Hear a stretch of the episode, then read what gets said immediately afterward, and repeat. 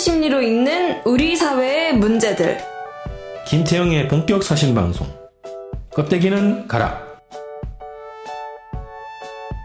껍데기는 가라 10회 시작하겠습니다. 반갑습니다. 와, 네, 안녕하세요. 오늘은 근황 이야기 대신에 지난 방송 이야기를 해봤으면 좋겠는데, 어, 지난 방송에 대한 의견이 예. 뭐 아주 뜨겁더라고요. 저번에 저희가 뭐 화성에서 온 미사일, 금성에서 온 박근혜 이런 제목으로 방송을 해서 한국 사회가 전시보다 더 암울하고 힘든 상황이다라는 내용을 방송을 했었었는데 상당히 핫하다고 합니다. 네. 저희가 녹음하는 날은 화요일이잖아요. 네. 그리고 이제 그걸 업로드하는 게 금요일인데 돌아오는 오- 이제 월요일 정도에는 거기에서 엑기스만 딱 뽑아가지고 그 페이스북용으로 따로 만들어요.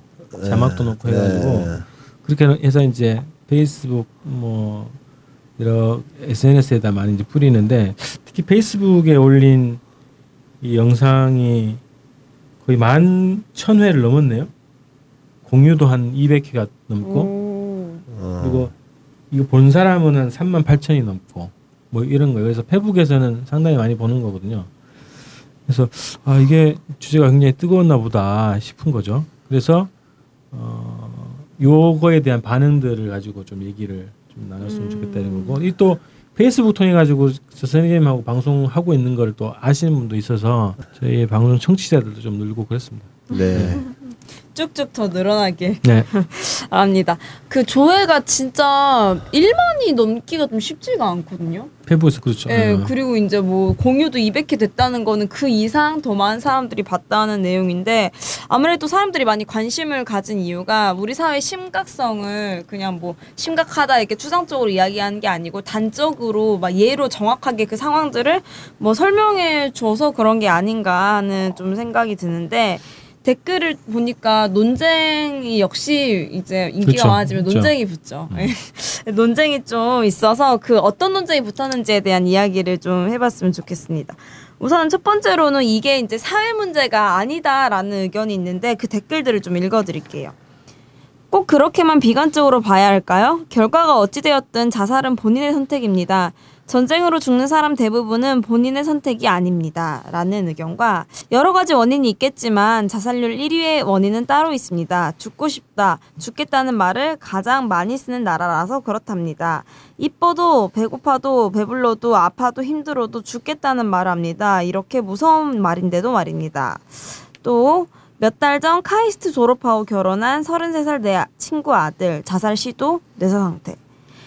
내 제자 작년에 29살에 뛰어내려 자살. 공통점은 정신과 치료를 오래 받았는데 정신이 나약해서가 아닐까요? 막 이런 의견들이 있습니다. 뭐 보통 정신이 나약해서 혹은 사람들이 너무 죽는다는 말을 쉽게 해서 이런 현상이 벌어진다라는 의견들인데 개인적인 문제다. 네, 개인적인 거죠. 문제라고 보는 분도 계세요. 네, 이거와 다르게 또 사회 문제다라고 댓글을 달아주신 분들도 계세요. 그분들은 이제 어, 자살은 사회적 타살이라는 말에 많은 부분 동감합니다. 개인에게 책임을 묻기보다는 사회적으로 무심한 부분들이 없었는지 살펴볼 필요가 있습니다. 또 우리나라 청소년 자살률도 1위인데 그것이 단순히 한국 청소년들의 정신이 나약해서 스스로 선택했다고 할 수 있을까요? 세계적으로 악명 높은 한국 입시 지옥 그 안에서 허덕이는 그들을 벼랑 끝으로 몰고 가고 있는 어른들 책임은 없는지 개발과 경쟁을 강조하는 대한민국 사회 그것의 구조적 정서적 문제점들이 우리 사회 약자들에게 얼마나 독이 되는지 깊이 성찰해야 한다고 봅니다. 지금처럼 고통당하는 자들에게 우리 사회는 계속 그냥 무책임할 것인지 자살률이 높은 대한민국의 현실에 가슴을 치며 반성하고 사회 전체가 특히 어른들이 깊이 고민하고 개선 방안을 찾아야 할 때입니다. 라는 의견도 주셨습니다. 어, 이런 개인의 문제다, 사회의 문제다라고 보는 시각 차이는 계속 존재하는 것 같은데, 좀 선생님 의견 좀 어떠신지 궁금합니다. 음, 뭐제 의견은 방송에 다 나왔으니까 어느, 어느 쪽인지 아실 텐데 와 제가 지금 그 자살에 대한 책을 쓰고 있다고 말씀드렸던가요? 네. 했죠. 예, 예, 그래서 빨리 쓰라고 제가 독촉을 하고 있죠. 예, 그, 그동안 공부를 좀 해왔는데 사실 자살을 개인적인 문제로 치부해온 것은 유명한 사회학자인 드르켐의 자살에 대한 이론 이전 시기의 경향이었죠. 그러니까 자살은 정신병의 문제라든가 아니면 뭐 마귀가 들려서라든가 하여튼 아주 부도덕한 일이고 뭐 안 좋은 거다. 사회랑 무관하고 그 개인과의 개인의 문제다라고만 주로 봐왔던 견해가 지배적이었는데 그 뒤르켐이 이제 자살 이론에서 사회 문제가 자살을 야기한다 하는 측면을 제기했어요. 음. 어, 그래서 그 뒤로는 이제 자살이 사회적 문제다라는 경향이 또 한동안 학계에서 주류가 됐고 지금도 디르켐의 이론은 무시 못합니다. 다 맞지 않다 하더라도. 근데 또 그 이후에 이제 정신장애 관한 이론이 발전하면서 또 개, 개인으로 좀 몰아가는 경향이 또 대두되긴 했는데 결론부터 말씀드리면 두 가지가 딱 분리된 건 아니고 우리 개인은 사회 속에 살고 있지 않습니까? 그래서 이 개인의 문제라고 얘기했지만 사실은 그게 사회 문제일 수 있고요.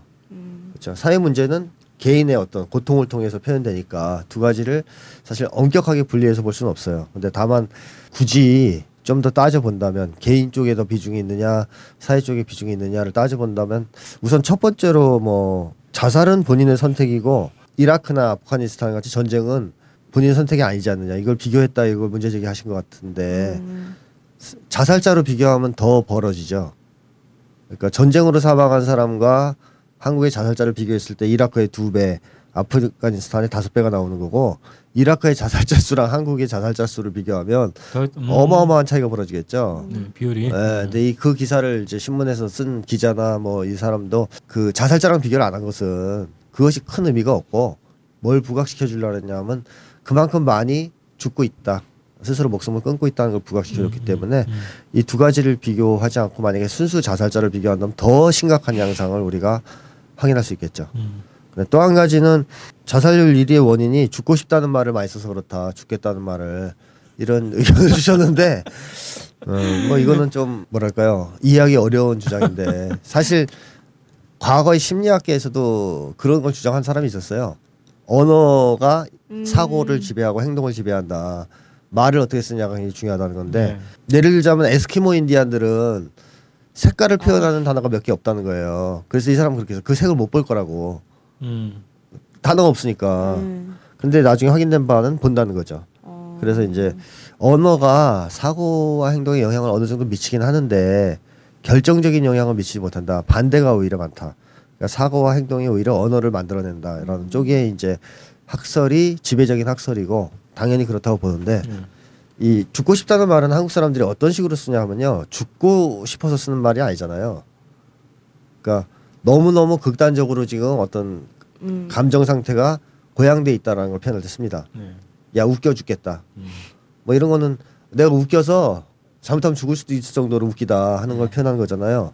그러니까 이런 것을 우리가 이해하려면 말의 그 표현 마- 그 자체보다는 맥락을 이해해야 됩니다. 음. 그러니까 죽고 싶다는 맥락을 어떤 차원에서 쓰느냐, 정말 죽고 싶어 쓰느냐, 아니면 이렇게 어, 극단적인 어떤 감정 상태나 흥분 상태를 표현하기 위해서 쓰는 말이냐 하는 쪽으로 우리가 봐야 되는데 그렇다면 죽고 싶다는 말을 많이 쓴다고 해서 진짜로 한국 사람들이 죽고 싶어 하느냐 하는 것은 아니라고 봐야 되겠고 아주 단순하게 증거를 하나 대자면 우리가 이런 식의 표현은 옛날부터 써왔지 않습니까?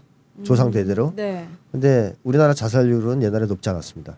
음. 특히 조선 시대에는 자살이 거의 없었습니다.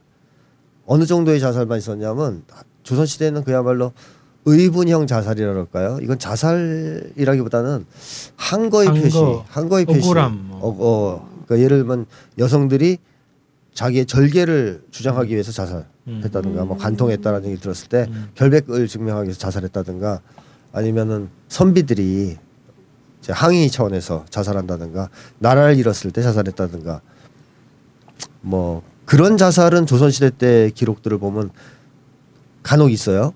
하지만 일반인들이 자살을 했다는 것은 통계적으로 굉장히 적습니다. 그래서 자살 연구자들이 아시아를 비교 연구해 본 결과 한국에는 고유의 자살 문화가 없다라고까지 얘기합니다. 즉 일본은 상당히 많아요. 자살 문화가. 예, 진짜 많이 죽던데 거기는. 네, 일본 옛날부터 자살 문화가 많았어요. 네. 그리고 자살을 굉장히 어, 어떻게 보면 동경한다 그럴까요? 멋있게 네, 멋있게. 표현하는 어. 이런 식의 문화가 일본에 있었다고 합니다. 그 연구자들 자료를 찾아보니까 실제로 그런 자료들이 많고, 근데 한국은 그런 문화가 없었다는 거죠. 어, 그럼 한국에서 자살자의 증가는 언제부터냐? 일제 시대부터입니다. 음. 어, 일제 시대부터 급증해요. 그러다가 해방 이후에 상당히 낮아졌다가 언제 또 급증하냐? 박정희 시대 때 급증하고요. 음. 그 다음에 또 급증하는 시기가 90년대 이후입니다.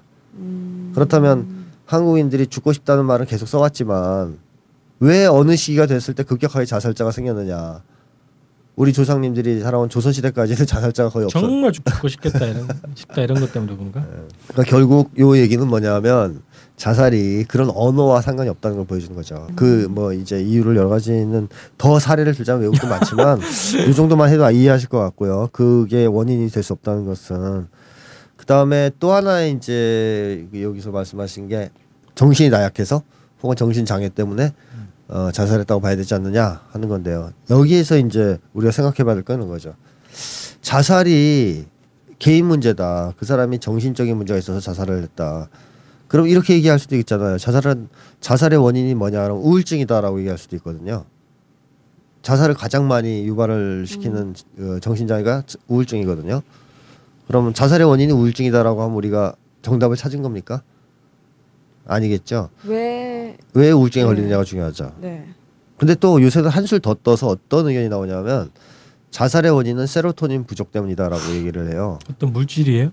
어, 머릿속에 있는 호르몬인데 행복을 느끼게 해주. 예, 그리고 그렇게 적어지면 우울증 걸리고. 왜 적어지는지를 안 보고. 그렇죠. 그래서 그거 주- 주입할 수가 있어요?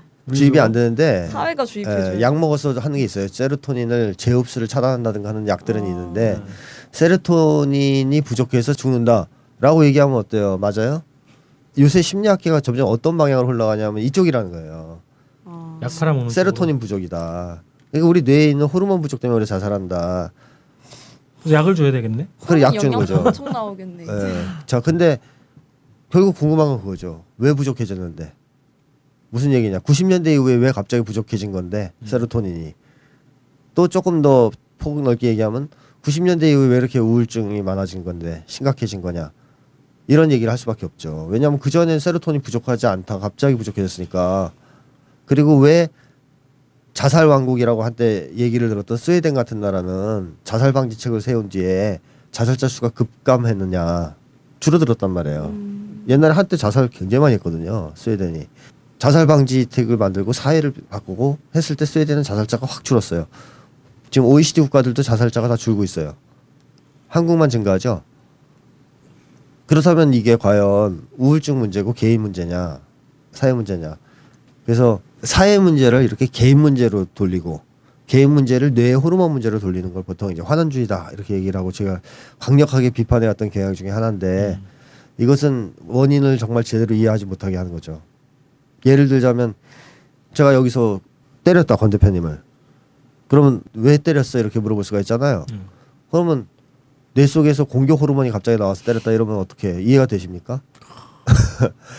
제가 권 대표님을 때린 건 생리학적인 문제가 아니고 사회적인 현상이죠. 그렇다면 사회적인 법칙에 근거해서 설명이 해야 되죠. 날 째려보는 게 싫었다. 무시당해서 기분이 나빴다.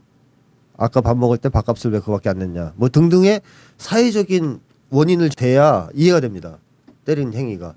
근데 이것을 뇌에 공격 호르몬이 나와서 그랬다라고 하면은 미국 심리학자들이 이걸 자기 책에서도 우스꽝스럽게 표현한 게 나폴레옹이 알프 산맥을 넘은 이유는 무슨 호르몬 때문이다.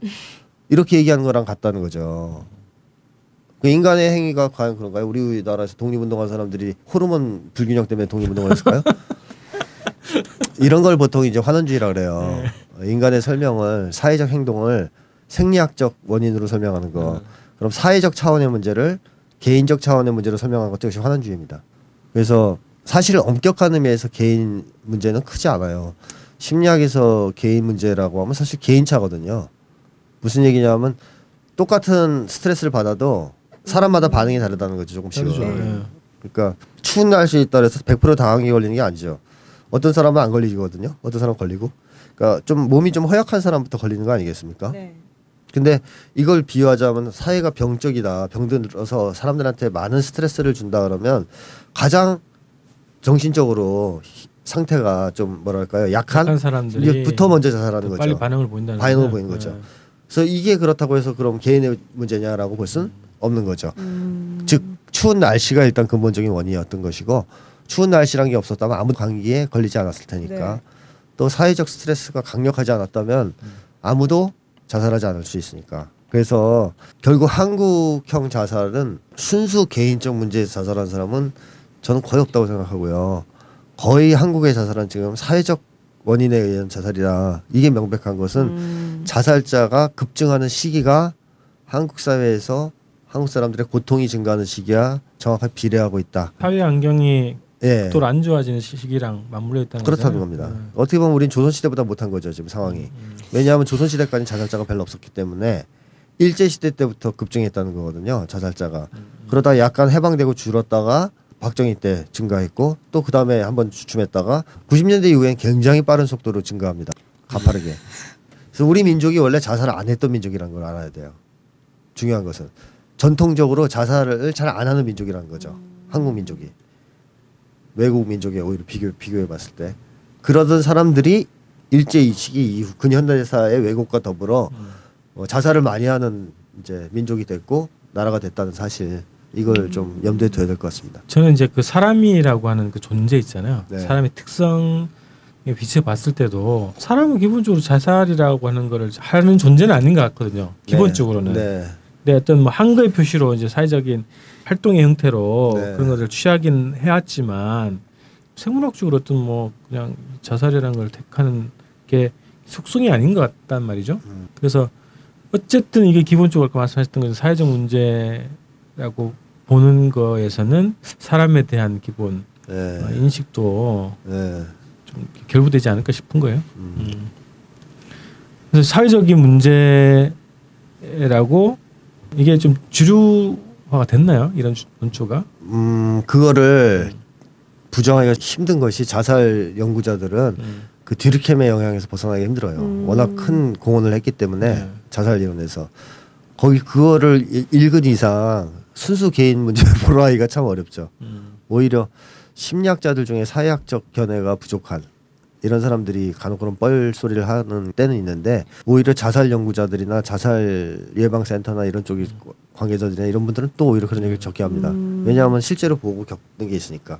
그 우리가 자살책이 빨리 나오기를 바라는 것도 그거 특집을 해야 될 것 같거든요. 지금 이렇게 이제 페이스북에서 반응 보는 것도 이 문제가 정말 이게 위험 수위를 넘어선 거죠 벌써. 네. 넘어섰다고 보고 그거에 대한 심각성들을 다 인식하죠. 뭐 개인적인 문제다, 무슨 사회적인 문제라고 뭐 어떻게 입장을 갖든 간에 자살이라고 하는 문제가 정말 사회적인 문제로 지금 위험수를 넘어섰기 때문에 그 문제를 특집으로 좀 빨리 다룰 필요가 있을 것 같아요. 아, 왜냐면 네. 자살을 안 했어도 시도를 해본 애들, 애들이 상당히 많아요. 많아요. 네. 제 주변에도. 네. 주변에도 많지. 맞습니다. 네, 정말 막 저는 깜짝 놀랐거든요. 자 이렇게 해서 우리 안부 대신에 페이스북에 올라온 반응들을 가지고 특이 한번 해봤네요. 네. 음, 이렇게 좀 마무리하고 신선한 것 같아요. 네, 마무리하고 오늘 미친 뉴스로 한번 들어가죠.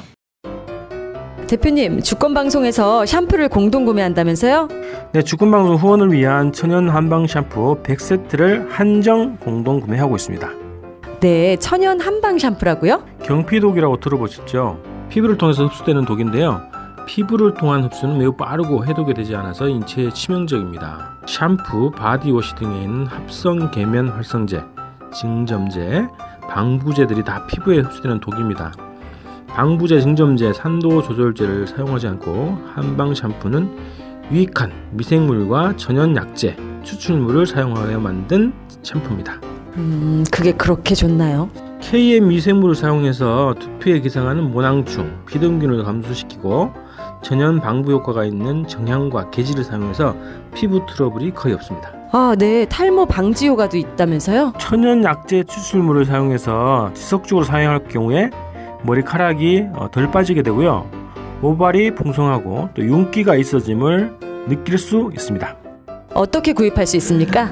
주권방송 홈페이지에서 배너를 누르시면 주문소로 이동합니다. 주문하시고 입금하시면 바로 롬즈를 만날 수 있습니다. 주권방송 후원을 위한 천연 샴푸 공동 구매. 많은 구매 부탁드립니다. 예, 진짜 미친 뉴스예요. 7월 8일이면 저번 주 금요일일 거예요. 이제 저희 단체에서 이렇게 뭔가 아 우리 시사 이슈를 맨날 발제하는 시간을 갖다 해서 발제를 했는데 그때 사드 배치에 대해서 발제를 했는데 그날 발제하기 직전에 바로 한미 공동 실무단이 주한미국의 사드 배치를 공식적으로 하, 이제 하겠다 바- 배치하겠다라는 발표를 해서 어 저희도 다 멘붕. 다들 멘붕인데 음. 그래서 그 후폭풍이 저희뿐만 아니라 이제 뭐 대구 경북 지역까지도 음, 많은 사람들이 좀 반대를 외치고 있는 상황이라고 하더라고요. 온 세계가 지금 떠들썩하는데 네, 그쵸. 저희뿐만 음. 아니죠. 이 주변 국가들도 중국 러시아가 일단 뭐 강력하게 뭐 발표하자마자 반발하고 있고요. 네, 네. 그다음에 뭐 중국 경제 제재 얘기가 나오는데 벌써 그런 징후가 보인다 이런 얘기가 있어요. 뭐 샘성. 그 전기 자동차 관련해서 뭐 주- 삼성이 중국에 무슨 뭐 기술 개발하고 뭐 이렇게 신청한 게 있나 봐요. 근데 시험 통과를 못 했다고 그래서 진출을 못 할 것 같다는 이런 얘기가 있는데 그게 경제 제재 조치의 일환 아니냐 이런 얘기도 있고 그런 상황입니다. 그 사드라는 게 문제는 이제 뭐 북한의 위협에 대응하는 목적으로 배치를 한다라고 해서 논의가 된다고 정부에서는 말하고 있는데 언론에서도 이미 사드와 우리 안보는 전혀 상관이 없다라고 보도를 계속 하고 있는 상황이죠. 네. 제가 어제 기사를 봤나 미국의 어, 해군 해군 사령부의 군사 자문을 했던 어떤 박사가 이제 인터뷰한 게 있는데 이게 원래 중국 이나 이가 대북으로부터 이렇게 미국 본토를 공격하는 거에 대한 방어 시스템으로 그 레이더 기지가 알래스카에 있다는 거예요. 음. 그래서 좀 거리가 멀었는데 MD를 계속 하려고 하는 이유가 이제 러시아, 중국을 대상으로 해서 미국이 본토 방위를 위한 그 방어 시스템을 꾸리려고 한다는 거죠. 네. 그 차원에서 만든 MD이기 때문에 한국 방어랑 관계없고 좀 더 가까이 중국 턱 밑에다가 러시아 턱 밑에다가 리- 레이더 기지를 설치한 의미라고 음. 스스로가 그렇게 주장을 하는 거죠. 그래서 이게 군사적으로 기술적으로는 뭐 전혀 한국 방위랑은 전혀 관계가 없는데 아 너무 짜증나.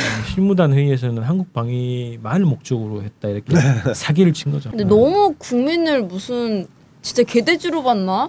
이 이런 말도 안 되는 논리를 내세워가지고. 반만 주면 되고 생각나 보죠. 아, 예. 너무 화가 나는 것 같아요. 음. 그래서 이제 사드가 본격적으로 이야기된 게 그 올해 초에 박근혜 대통령 발언 한 거에서부터 시작이 된 것 같은데 늘 그랬듯 우린 심리적으로 박근혜 대통령의 심리를 먼저 어, 아, 우리는 박근혜. 대통령에 대해서는 이미 규정을 다 내렸기 때문에 크게 할 얘기는 없는데 최근에 이 그 논의 과정에서 몇 가지 나온 그 보도가 있어가지고 좀 소개를 해드릴게요. 네네 그 김종대 의원이라고 정의당의 이제 군사 분, 분야 전문가 이제 있으신데 이분이 이 배치 딱 되고 나서 국방부 장관하고 면담을 하게 된 거예요. 네. 거기서 이제 확인된 게 된 게 있는데 국방부가 이거 주도를 하지 않았다는 거죠.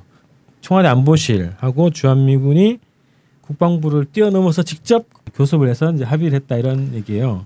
그게 국방부 장관이 실토를 한 거지. 자기들이 결정한 게 아니다. 뭐 이런 얘기죠. 그리고 이제 김종대 의원이 하는 얘기는 박근혜 대통령이 특히 이제 정권 핵심부가 북한 핵과 미사일의 공포에 상당히 포로가 돼 있다. 뭐 이런 우리도 저번에 방송에서 분석했던 것 같은데 네. 그렇게 분석을 했어요. 그래서 이런 두려움 때문에 정상적 절차 지금 한미 공동 실무단이 꾸려져 있는 상태거든요. 양측의 국방부가 모여가지고 실무단 꾸려서 뭐 장소를 어떻게 하니 뭐 이게 어떻게 배치하니 이런 것들을 얘기하는 체계가 있는데 이걸 뛰어넘어서 그런 결정을 했다는 거죠. 직거래 미국과 직거래 뭐 어, 직거래를 했죠. 직구가 유행이거든요. 유- 그래서 이게 지금 정권 핵심부가 느끼고 있는 이 상황에 대한 분위기가 심상치 않다.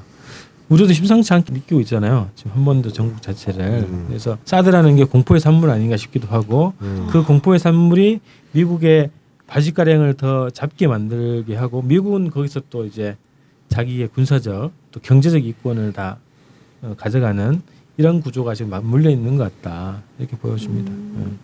자, 근데 이 네. 박근혜 공포는 저희가 앞에서 방송에서 많이 다뤘기 때문에 말씀하신 대로 또 다룰 필요는 없지 네. 싶은데 이제 한 가지만 보면 이런 거죠. 저 박근혜가 연산군의 심리랑 비슷하다 이렇게 얘기를 했었고요. 겁이 많다. 네. 어, 굉장히 겁이 많은 사람이다. 세상을 두려워한다. 음. 세상을 두려워한다는 것은 곧 사람을 믿지 못한다. 이런 거랑 이제 통한다는 얘기도 했었는데 이제 문제는 이거죠. 연산군이 그런 어떤 불안한 마음, 그러니까 무서운 마음, 세상을 두려워하는 심리가 결국 의존성으로 기결이 됐었어요. 인수대비인가 하는 할머니한테 철저하게 의존하고 위탁하는 그 당시 이제 궁궐내 실력자입니다. 근데 연산군이 언제 폭주하기 시작하냐면 인수대비가 중병을 알아서 죽을지도 모른다는 상황이 되자 연산군이 폭주하기 시작해요. 불안함이 증폭된 극대화된 거죠. 두려움이. 내가 전적으로 의탁하고 나를 지켜줄 거라 믿었던 사람이 중병에 걸려서 죽을 것 같은 상황이에요. 예. 그때부터 무지막지하게 사람들 죽여요. 그러니까 불안하니까 미리 음. 죽이는 거죠. 음. 어, 두려워서. 그러니까 이제 그때부터 어쨌든 연산군의 내면에서는 두려움이 엄청나게 증폭됐다고 봐야 되지 않습니까? 예. 어, 이제 위에 있는 마음의 위로를 해주던 어, 권력자가 쓰러지고 있으니까. 근데 이게 어, 지금 되게 박, 정치적인 비유네요. 근데 박근혜의 상황과 아주 유사하잖아요. 박근혜가 이제 굳게 믿고 있고 한국의 그 사대 매국 세력이 굳게 믿고 있는 건 미국인데 지금 미국이 쉽게 하면 제국의 몰락을 보여주고 있지 않습니까? 네. 망해간다는 거죠. 옛날 같지 않아 보이고 막. 옛날 같지 않아 보이는 네. 거죠, 확실하게. 그리고 이제 그걸 결정적으로 그 두려움을 배가시켜 준 것이 북을 대하는 미국의 태도가 어, 네. 얘네들이 이제 기- 한국의 사대 매국 세력이 기대했던 강한 형의 모습이 아니었다. 음. 강한 조폭의 모습이 아니었다. 일단 강력한 조폭의 모습은 때리는 거잖아 가서 말 안 들으면 네, 네. 그래서 이라크는 우린 대량 살상 무기가 없다 그러는데 가서 막 때렸잖아요 네. 있지 그러면서 근데 북은 우리는 있다 그러니까 아니지 이러면서 안 때렸단 말이에요 그래서 아랍 사람들이 막 항의했다래요 그 당시에 북은 있다라는데 가만 놔두고 우리는 없다라는데 왜 와서 쳐들어오는 거냐 이런 얘기를 했다는데 진짜 짜증나겠다. 그지? 그 아랍 사람들은 굉장히 싫어했다라요 그 당시의 분위기에서. 있단 나라는 안 가고 왜 없단 나라에 오냐 이거죠. 근데 이제 이런 행동들이 90년대 이후에 계속 있었단 말이에요 미국이. 북에 네. 대해서 어쩌지 못하고 좀 양보하기도 하고 북에서 소위 막말을 하는데 미국 입장에서 보면 굉장히 창피한 대놓고 미국한테 그렇게 막말한다는 지구상에서 처음이잖아요. 네. 그런 이제 역사도 없고 미국이. 함부로 미국한테 막말하도록 허용해 준 나라도 없고 그런 시절도 없었는데 그런 쌍욕을 들어가면서도 버티는 묵묵히 인내하는 이런 미국의 모습이 오히려 저기 박근혜 정부 석, 설득하려고 왔잖아요. 평화협정. 예, 그러니까 문제로. 그런 여러 가지가 사대 매국 세력을 극도로 지금 불안하게 만들고 있다는 것이고 이러한 극도의 불안감이 겹치면서 사드 배치로 표현된 것이다라고 보는 게 맞지 않느냐. 그래서 미국이라는 나라가 몰락하는 건 시간 문제인 것 같습니다. 이제 초읽기에 들어간 것 같아요. 그러니까 제국의 몰락 일때 징표가 뭐냐 하면 과거의 방식이 더 이상 통하지 않는 거가 이제 핵심이거든요. 우리가 이제 흔히 얘기하는 시대착오적이다. 근데 미국의 방식은 아주 단순하잖아요. 뭐냐면 공갈 협박을 해가지고 말을 듣게 만들어서 자기들의 이익을 관철하는 겁니다. 소위 한포 외교죠. 우리가 옛날부터 네, 얘기했던 네, 네. 배를 대고 포 속에다 위협해 놓고 요구 조건을 관철시키는 한포 외교가 제국주의 전형적인 어떤 세계 지배 방식이었는데 미국이 그 방식으로 세계를 지배해 왔는데 문제는 이제 그 미국의 식민지 혹은 미국의 말을 많이 듣던 약소국들이 조금씩 조금씩 더 힘이 세지면서 미국한테 덤비기 시작했다라는 것이고 그러면서 이제 미국이 옛날 같이 힘으로 무조건 눌러서 해결할 수 있는 상황이 아니에요. 게다가 힘으로 누르자니 돈이 많이 드는데 돈도 별로 없어요. 그러면 이제 이런 거잖아요. 비유를 하자면 조폭이 한 시대를 호령하던 조폭이 이제 다른 조폭들의 도전을 받고 혹은 다른 조폭들이 등장해서 자기 영역을 뺏어가고 있다. 그러면 이제 선택지는 한 두 개밖에 없잖아요. 현실을 인정하고 좀 양보하는 거. 이제 앞으로 나 조금 착해질게. 라든가 다른 조폭 도목들한테 그럼 좀 나눠 갖자. 이렇게 돼야 되는 건데 이걸 거절하면 어떻게 될까요? 이거 거절한 결과가 2차 세계 대전이죠. 히틀러가 등장했던 거. 네. 그렇게 되는 경우가 하나 있고 그렇지 않으면 붕괴돼 버립니다. 자체 붕괴. 로마 제국의 멸망처럼. 근데 저는 미국에 대항할 만한 신흥 제국주의 국가는 없기 때문에 유럽은 이미 제국주의 국가의 능력을 조금 상실한 쪽이기 때문에 히틀러 같은 사람이 등장해서 패권 다툼이 벌어질 것 같지는 않고 로마 제국처럼 미국이 몰- 몰락할 것 같거든요. 그래서 그런 상징적인 사건들이 지금 미국에서 벌어지고 있는 흑백 네. 사건, 사회 자체가 균열되는 그리고 미국 자체의 지배력이 현저히 저하되고 있는 대북 문제 이런 것으로 집중적으로 표현되고 있다고 보는데 어쨌든 이런 몰락 현상이 이 한국의 사대 미국 세력한테는 아주 극단적인 공포를 초래할 수가 있어요. 무섭다는 거죠. 예. 그렇기 때문에 이제 자충수를 둘 수밖에 없다. 미련한 짓을 할 수밖에 없다. 그러니까 미국 입장에서는 중국이나 러시아 같은 나라들이 옛날보다는 힘이 세졌고 자기 힘이 약해졌다는 걸 인정해야 되거든요. 네. 이제는 조금 타협을 해야 된다는 거죠. 근데 조폭두목의 이 병적인 자존심이 그걸 허락하지 않기 때문에 지금 이렇게 얘기할 거잖아요. 이제 세- 앞에 세 명을 세워놓고 칼을 뺐어요. 그러고 그러는 거야. 야 얘만 찌를게 너희 둘은 안 찌를게라고 얘기하는 건데 중국과 러시아가 막 닭대가리입니까? 그 말을 듣고 아 그래 우리는 안 찌르겠구나 이렇게 생각하겠어요? 장난하냐? 이렇게 나오는 거죠. 진짜 보자 보자 하니까 이것들이. 누굴 호구로 하냐? 그렇게 말하면 우리가 그럴 수 있겠죠라고 믿겠냐? 말도 안 되는 소리다. 이렇게 생각하니까 중러의 반발이 지금 극대화되는 거고. 안 그래도 중국과 러시아가 미국이 주도하는 대북 제재 불편감이 있었거든요. 그러니까 몰락해가는 제국의 최후를 어떻게든 지연시켜 보려고 미국이 지금 유럽에서는 러시아 압박을 하죠. 우크라이나 사태 같은 걸 유발해서 밀고 들어갑니다. 근데 또 그 다음에 또 하나는 이쪽에서 압박해요. 아시아에서 그게 이제 한중일 동맹인데 여기 이걸 뻔히 알고 있어요. 중국이나 러시아도 바보 아니니까. 한미일 동맹. 예. 네, 한미일 동맹. 근데 그 상황에서 사드를 배치하면서 너희들하고 상관없어라고 얘기하면 그러시죠라고 믿겠냐고요. 그러니까 이제 폭발하는 거죠. 그래서 이것이 많은 분들이 예측하듯이 일단 중국과 러시아의 지도자뿐만 아니라 국민들의 심리, 집단 심리 이런 거를 굉장히 불리하게 몰아갈 것이다. 미국과 한국의 장래. 근데 그런 걸 이미 못 보고 있는 거죠. 정부는 대중 대북 대러 정책을 다 포기한 것 같아요. 지금 오- 그런 오로지 그냥 뭐 어, 그런 걸 고려할 수 네. 있는 정신 상태가 아니에요. 지금 너무 무섭기 때문에 아무것도 안 보이는 거예요. 남쪽에 지금 사대 매국 세력은 자기들은 아무 힘이 없다는 걸 알거든요. 음. 미국이 쓰러지는 건 안 되는 거죠. 아니 제가 약간 다른 얘기 좀 있는데 지난 주인가 트위터를 이렇게 보다 보니까 무슨 영상이 네. 올라와 있어요. 딱 보니까 그게 그 영상인 거예요. 흑인을 진압하면서 총으로 쏴, 쏴 네, 죽이는 네, 네. 이게 뭔가 지난 얘기인가 했는데 바로 며칠 전 얘기더라고. 근데 영상 보니까 그냥 말도 안 돼 그냥 총을 쏴서 죽이대. 네. 그래서 이 지역 옆에 있는 그 루에서 이게 시위가 일어났는데 그때 조준 사격이 네. 된 거죠. 경찰관 다섯 명이 죽고 뭐 이렇게 된 네. 거거든요. 네. 근데 거기에 이제 이라크 전 참전 군인 네. 있었다 이런 얘기도 있고. 아, 그 참전군이 맞습니다. 그- 맞아요? 그, 흑인이 네. 네. 조준 사격한 사람이. 예. 그래서 지금 이게 이건 거의 내전이죠 뭐. 실제 전쟁 단계 아, 그렇게 표현하더라고요. NIT, CCN, CNN에서 네네. 11워라고. 그렇죠. 어. 근데 하여튼 뭐 이게 오바마는 뭐 그 완전히 그 조준 사격 한거 자체를 막 비난하는 대열에 서 있는데 이렇게 되면 지금 기존의 미국 사회가 붕괴로 가는 거거든요. 네. 저, 저는 그런 징조라 보는데 네. 아까 말씀하셨던 제국의 붕괴 징조가 네. 그렇게 내에선 그렇게 나타난다고 보는 거고 그 사드 배치에 대해서 이게 한 논의가 한 2년 전부터 나오기 시작했는데 그때 전경련은 공식적인 반대 입장을 했어요. 네, 네. 중국 네. 수출 문제에서 타격이 있는데 직결 네, 직결 네. 되는데 그래서 지금 이렇게 되면 박근혜 정부를 지지했던 그 동안에 네. 저기 어버이날에 돈 줬던 네. 이런 데에도 다 완전히 네. 손을 떼는 상황으로 간다는 거죠.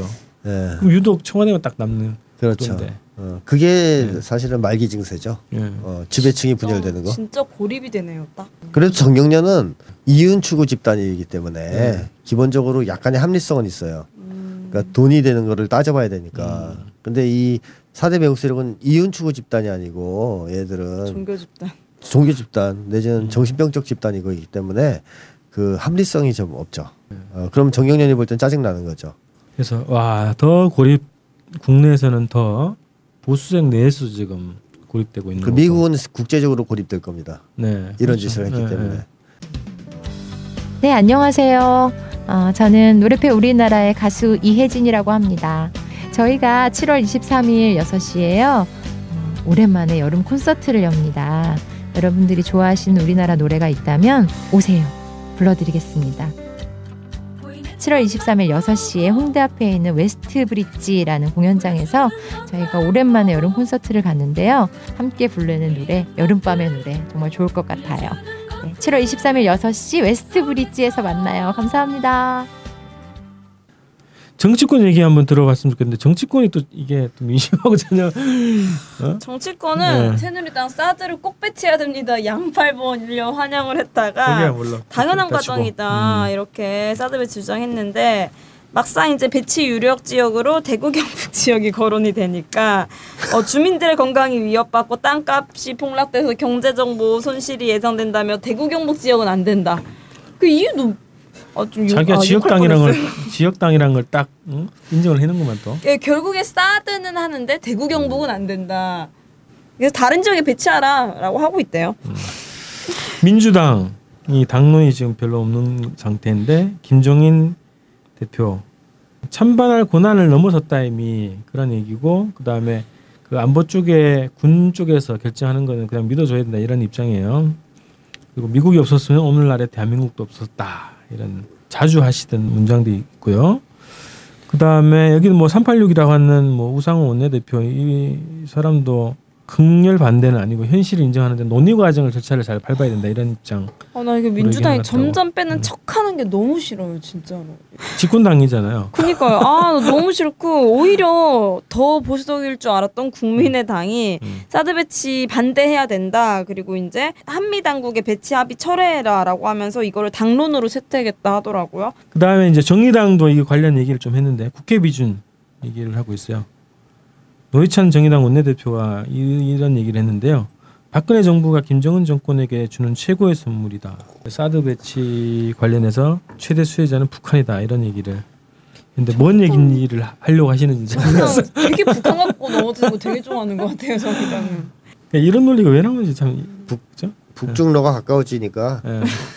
대북 제재 효과 떨어진다 이런 차원에서 얘기했을 것 같은데 음, 중심 포인트를 잘 잡는 발언은 아닌 것 같고 네네. 그 다음에 네. 또 우리 예, 성 이재명 성남시장도 그 입장을 발표했는데 반대 입장을 좀 표명하면서 우선은 군사적으로 효용성이 미비하다. 그리고 오히려 군사적 대립과 긴장을 격화시킨다.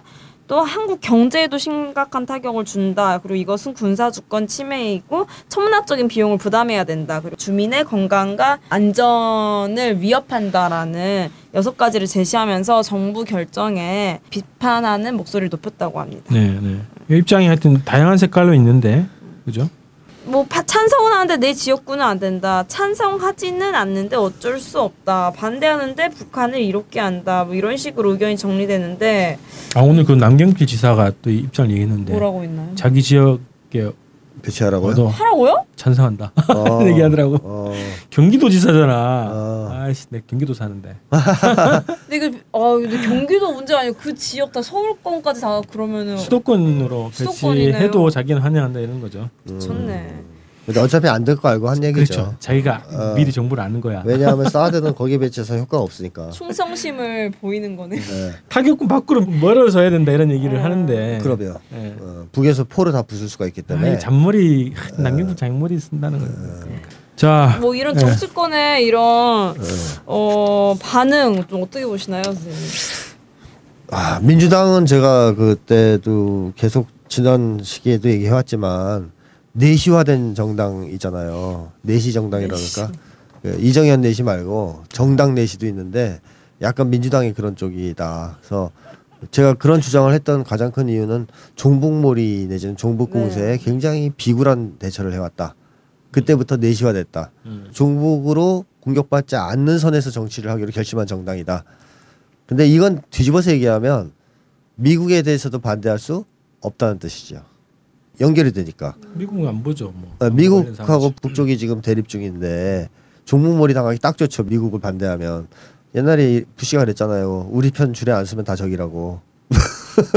네, 하여튼 어, 그런 이제 흑백 논리를 가지고 있었는데 미국이 원래 그렇죠. 우리만 안 들으면 다 적이다. 네. 가만 안 두겠다. 이런 쪽 입장인데 그런 거를 알고 있기 때문에 더민주당이 이미 야성을 상실한 야당이기 때문에 못 깨기는 영역이 문제가 터진 거죠. 음. 사드 문제는 더민주당이 함부로 야성을 드러낼 수 없는 어, 내시의 영역이랄까 내시가 침범할 수 없는 영역 네, 네. 거기에 딱 걸린 거죠. 근데 이게 또 찬성을 하자니 참 이거 걱정이 좀 되고 음. 자기 어. 지지자도 어. 반대인데. 문제는 네. 문제죠. 근데 또 반대를 하자니 종북몰이 당할 위험이 있고 또는 이제 미국 눈치도 봐야 되고 이래서 이제 어정쩡한 포즈를 취하고 있다 이건데 이건 우리가 뭐냐면 야성을 상실했다라는 것이 결국에는 더민주당에 있는 정치인들 상당수도 정말로 애국자들은 아니다. 음, 국민을 위한 정치를 한 사람들은 아니다. 어, 그냥 살아남기를 바라는 자기 밥그릇을 위한 정치하고 어, 그런 정치를 하고 있다는 것을 또 한번 보여주는 거고 야성 상실이 결국 그거랑 통한다고 생각해요. 국민을 위해서 야성이 있는 거 아니겠습니까? 음, 근데 이제 국민을 위하지 않는 이상 야성은 상실하게 돼 있는 거고 그렇다면 이런 수순으로 흘러가는 것은 뭐 필연적이지 않을까 하는 생각이 들어요. 그러면 우리 찰스 어, 찰스 황태자께서는 왜 또 놀랍게도 이 어, 사드를 반대하시느냐 하면은 군소 야당이니까 군소 야당은 차별성이 있어야 되겠죠. 여기서 자기 존재를 부각시키지 못하면 아무 의미가 없죠. 만약에 국민의당이 더미주당 같은 제1야당이었었다. 그래도 반대했을까? 저는 솔직히 좀 의심스럽습니다. 음. 그럴 경우에는. 어, 그 다음에 또 하나의 특징은 국민의당이 호남 쪽에 발목이 잡혀 있는 당이죠. 네네. 어, 호남이라는 호랑이 등에 타고 있잖아요. 네. 그러니까 여기서 이제 말 잘못하면 떨어지죠. 이것도 이제 국민의당한테는 부담이 된다. 그래서 이런 이중적인 문제 때문에 놀랍게도 국민의당이 사드 반대를 외치는 정말 놀랐어요. 예, 현상이 나타난 것이고 정의당도 뭐 군소 정당이라는 것은 분명하죠. 어, 종북머리에 취약한 정당이라는 것도 분명하지만 또 군소 정당이죠. 그렇기 때문에 여기서 차별성을 부각시킬 필요가 있다라는 것이고 그래서 북 얘기를 한 건가요? 뭐 그럴 수도 있는데요. 하여튼 정의당도 남북 통일 쪽에는 별 관심이 없는 정당이기 때문에 국제 문제에도 큰 관심이 없기 때문에 이번 기회에 좀 공부를 좀 하셨으면 좋겠다 하는 생각도 좀 그러니까요. 들고 그러니까 뭐 이렇게 특히나 남북 관계 문제에서는 네. 이게 전민족적 문제잖아요. 네. 여기에는 이해득 씨를 따질 대상이 아니거든요. 주제가 네, 네. 자기가 뭐 언론에 한 줄 더 나와야 되고 이런 걸 따지고 계산할 그런 주제가 아닌데 네. 이런 식으로 노인찬 대표처럼 이런 식으로 발언하는 거는 언론에 한 줄이라도 더 나오게 하는 독특한 발언이 뭘까를 고민했던 것 같아. 아, 진짜요. 네. 그래서 북을 좀 소재로 네. 어, 오히려 이제 자기들은 뭐 반북 진보 네. 뭐, 뭐 이런 느낌을 주려고 그런 발언을 고안해낸 것 같은데 전혀 도움이 안 되는 발언이죠. 음. 자, 근데 어쨌든 이 사드 사태가 보여주는 점은 뭐냐면 그 우리 한국 사람들이 그 동안에 그 종북머리에 대한 두려움, 즉 색깔론 공포증이라든가 분단 트라우마 넓게 얘기하는 그런 것에 갇혀서 자기 배반적인 행동을 해왔다 라는 것을 보여주는 극명한 사례인데요. 예를 들자면 제가 얼마 전에 대구에 갔는데 택시 기사분이 그러시는 거예요. 정말 지금 위기다 경제가 난리가 아니다. 자기가 택시 몰아서 하루에 15시간씩 일하는데도 150 가져가기 힘들다. 어떻게 살아야 되느냐. 뭐 이런 얘기를 하셔요. 그런데 이럴 때일수록 박근혜 대통령께서 정치를 잘하도록 도와줘야 될 텐데. 나쁜 무리들이 어, 어, 그래서 어막그 욕을 하는 거예요. 뭐 그래서 제가 경제 얘기를 꺼내면서 이제 그런 얘기를 했었죠. 우리나라는 백기기 경제 아니냐. 이제 단순하게 요약하면 여태까지 백기기 경제로 버텨온 거다. 선진국 했던 걸 베껴왔다. 그래서 백기기 경제는 사람들이 불안하고 굶주림 상태에서 살아남기 위해서도 할 수 있는 경제다. 하지만 이제 우리가 가야 될 경제는 그런 경제가 아니고 그야말로 창조 경제, 박근혜가 얘기하는 또는 혁신 경제 이런 거로 가야 되는데 신산업을 창출하는 경제로 가야 되는데 이건 굶주린 사람들이 할 수 있는 게 아니다. 어떤 사람들이 할 수 있냐? 마음이 편안하고 안심이 된 사람들. 여유가 여유가 있는 사람들 좀 더 적극적으로 얘기하면 행복한 사람들이 할 수 있는 거다. 그런 사람들이 혁신을 하고 창의성을 내세울 수 있다. 왜 도전을 하고 모험을 할 수 있으니까 그렇게 하기 위해서라도 하루라도 빨리 소득 격차를 줄이고 우리나라 애들이 지금 그런 도전과 혁신 정신을 다 잃었으니까 어, 소득 격차를 줄이고 안전망을 확보하고 이래서 경제를 살려야 된다는 얘기를 하니까 아저씨가 그러는 거예요. 그 종을 왜 안 하는데 그러는 거예요. 그래서 제가 새누리당이 하- 하지 말래잖아요. 포퓰리즘이라고. 그때 아저씨가 이제 그때부터 말 안 하는 거 나고 뭔가 걸렸다 싶은지. 자, 근데 제가 말씀드리고자 하는 주제는 그 택시 기사분들이 가지고 있는 그 자기 네. 배반적인 생각. 음. 자기한테 손해가 되는 정당을 지지한단 말이에요. 사실 새누리당이 대구한테 해준 게 뭐냐 이게 이번 선거에서도 좀 통했잖아요. 해준 게 뭐 있냐. 근데 자기 배반적인 이런 이제 행동들을 해온 것이 사드를 통해서 딱 드러나는 거죠. 그동안 새누리당 찍었을 때 피해가 왔지만 그 복잡한 어떤 말장난 속에 숨겨졌어요. 사실 새누리당을 찍어서 택- 그 택시 기사가 하루에 15시간이라고 150밖에 못 버는 거 아니에요. 근데 그 교묘한 말장난 속에 이 아저씨는 그게 고임금 노동자 때문이라는 거로 생각하고 있더라고요. 이게 맞아요. 가능했죠. 사드는 그게 안 된다는 거예요. 너무 단순한 문제라서 이게. 당장 이게 미사일이 배치돼서 우리 동네에 오면 땅을 파서 거기에 기지를 만들어야 되고 주변에 전전파가 날 가능성이 확실하고 아무리 머저리라도 전쟁 나면 제일 먼저 폭탄 떨어질 위험이 있다 하는 것이 현실적으로 느껴지니까 이런 교묘한 말장난이 덜 먹히는 먹히기 좀 어려운 측면이 있죠. 그러다 보니까 이제 한국 사람들이 그동안 자기 배반 정치를 해왔다. 자기 배반적인 행동을 해왔다는 것이 이번 사드 사태에서 많이 드러났던 거죠. 무슨 얘기냐? 사드 배치를 찬성한 사람이 많았잖아요, 제법. 네. 그 사람들이 자기 동네에 들어온다니까 반대하잖아요. 네, 네. 이게 이제 거기서 어 내가 무슨 짓을 한 거야? 이렇게 되는 거죠. 내가 찬성했더니 우리 마을에 들어왔네. 내가 나한테 손해되네. 이거 깨우치는 거죠. 그래서 그게 이제 이번 사드 사태가 보여준 재미있는 현상이고 또한 가지 현상은 이거죠. 한국 사회가 망할 수밖에 없는 상황에 들어섰다는 걸 확실히 보여주는 건데 우리 한국 사람들은 다 지금 움직이는 기준, 즉 다시 말하면 뭘 선택하는 기준이 자기 개인의 이익이에요. 네. 나라 따위는 생각하지 않아요 아무도. 예를 들어 새누리당의 논리가 맞다면 즉 나라를 지키기 위해서 사드가 꼭 들어와야 된다면 자기 마을에 들어와도 된다고 생각해야 되지 않아요? 근데 아무도 그렇게 생각하지 않는다. 유치위원회가 꾸려져야죠. 예, 유치원에 꾸려져야죠. 국가를 살리기 위해서. 근데 아무도 그렇게 생각하지 않죠. 자기 땅엔 들어오면 안 돼. 자기한테 손해니까. 정치권도 그렇죠. 나라가 망하든 말든 지네만 잘 살면 된다고 생각하지만 국민이라고 전 다를 바 없다는 겁니다. 나라가 망해도 상관없어요. 집값 떨어지지만 않는다. 나만 잘 살겠다는 거죠. 이 한국 사람들이 지금 다 이렇게 됐잖아요. 그럼 이 사회가 어떻게 될까요? 붕괴되는 거죠. 이제 심리학에서 그 유명한 그 이론이 있는데 어떤 거냐면 극장에서 불이 났을 때 가장 살 확률이 높은 행동은 뭘까요? 극장에 있는 사람들이 줄지어. 줄지어서 출입구로 나가는 겁니다. 이거 비상구로. 그리고 그리고 더 좋은 것은 그걸 지휘 통제하는 사람들이 있는 거예요.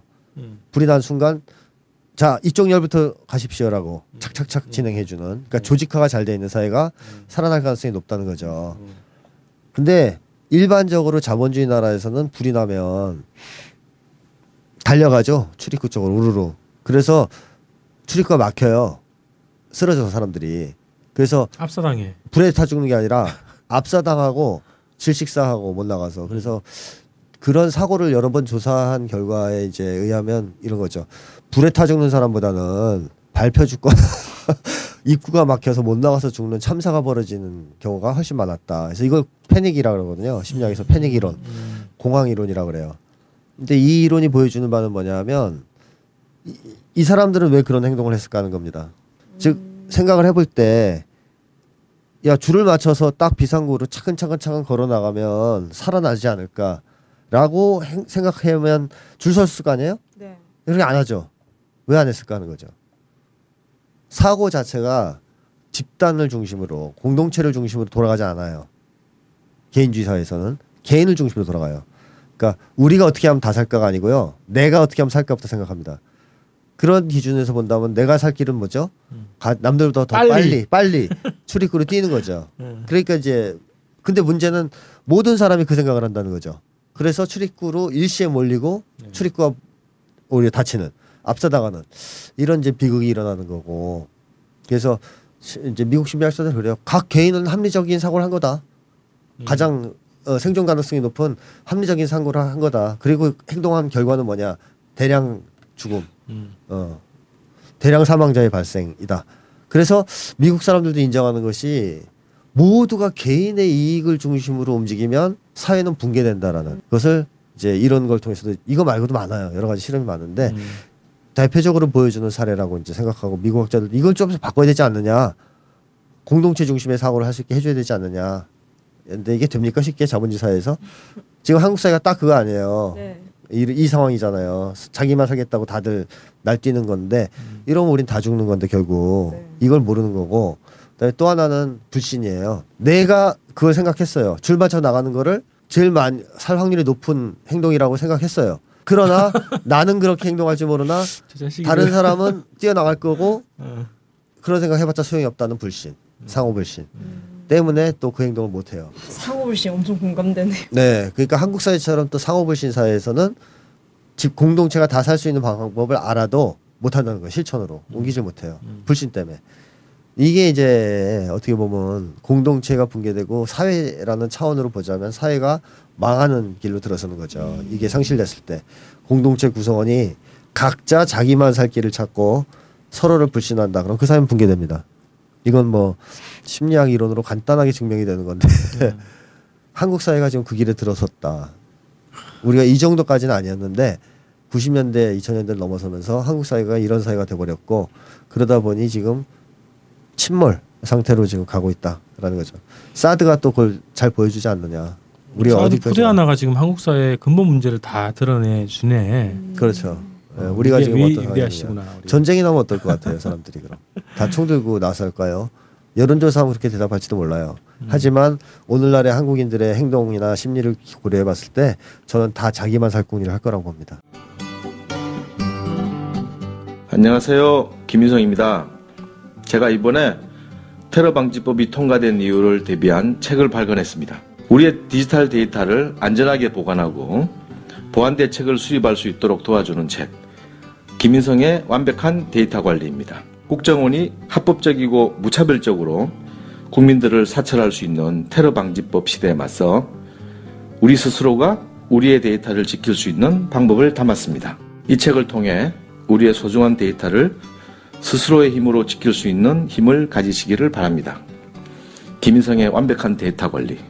많은 구매 부탁드립니다. 감사합니다.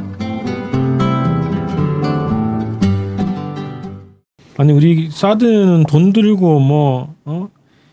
갈등 생기고 위험하고 생명 위험하고 평화를 깨고 그죠?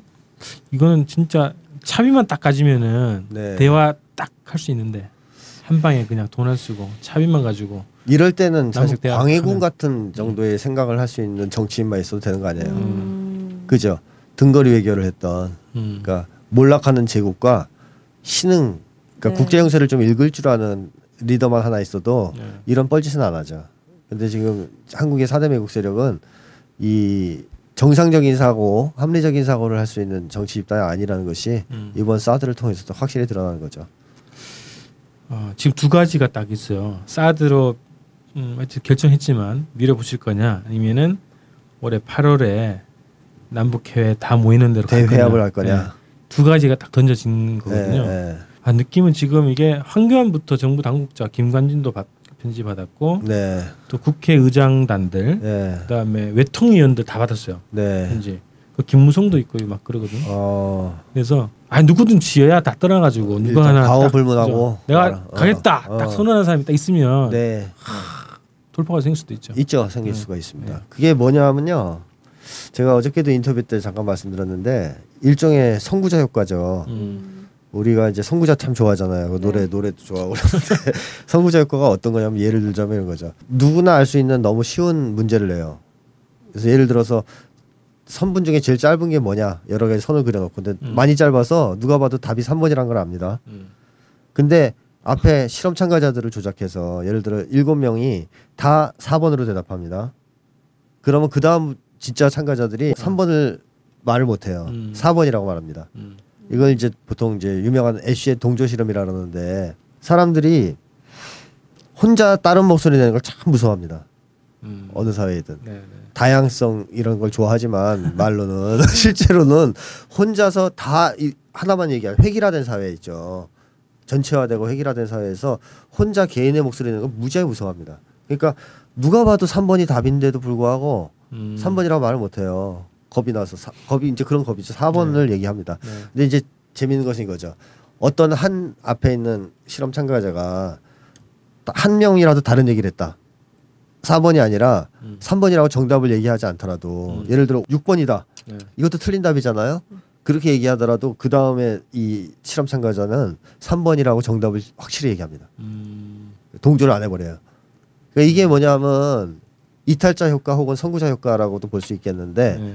획일성이 지배하지 않고 음. 단 하나라도 다양성이 존재한다. 소수 의견이 존재한다는 것이 중요성이죠. 음. 그렇게 되면 이 사람은 용기를 얻는 거예요. 진실을 말할 용기. 네네. 어, 모두가 그런 건 아니구나. 그러면 나도 용기를 내보겠다 하는 거죠. 그럼 이런 사회는 발전하겠죠.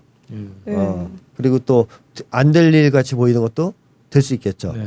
그래서 저는 이럴 때 필요한 것이다. 선구자다. 음. 그러니까 정치권 중에서 지금 이, 이 획일주의잖아요. 그렇죠. 아무도 대회합에 가려고 하지 않는 어. 갔다간 종북으로 찍힐 테니까. 음. 근데 김구 선생 같은 분이 이럴 때 필요한 거 아닙니까? 삼파선을 베고 죽겠다. 분단된 조국을 보느니. 음. 그러다 이제 총 맞아 돌아가셨지만 그런 선각자가 필요합니다. 그렇게 한 명이라도 목소리를 낸다면 어때요? 3번이라고 말할 사람들이 늘어난다는. 거죠. 확실하게 늘어난다는 거죠. 근데 만약에 한 명도 없다. 획일주의가 지배한다. 이 살짝 한 명도 없고 한 명도 정치인 중에 그런 얘기를 안 한다 그러면 아마 100% 틀린 답인 줄 알면서도 사드 쪽으로 방향을 잡지 않겠느냐. 그래서 누가 선구자 역할을 할 것이냐. 네, 네. 자, 지금 기추가 주목됩니다. 네. 그리고 만약에 그 역할을 하는 사람이 등장한다면 그 사람은 지탄을 받을 수도 있고 음. 김구 선생처럼 박해를 받을 수도 있지만 민족의 지도자로 부상할 가능성이 있다고 생각해요. 자, 그래서 음. 기회를 줍시다 네. 사람들한테 민족의 지도자가 될 기회를 네. 누가 할 것이냐.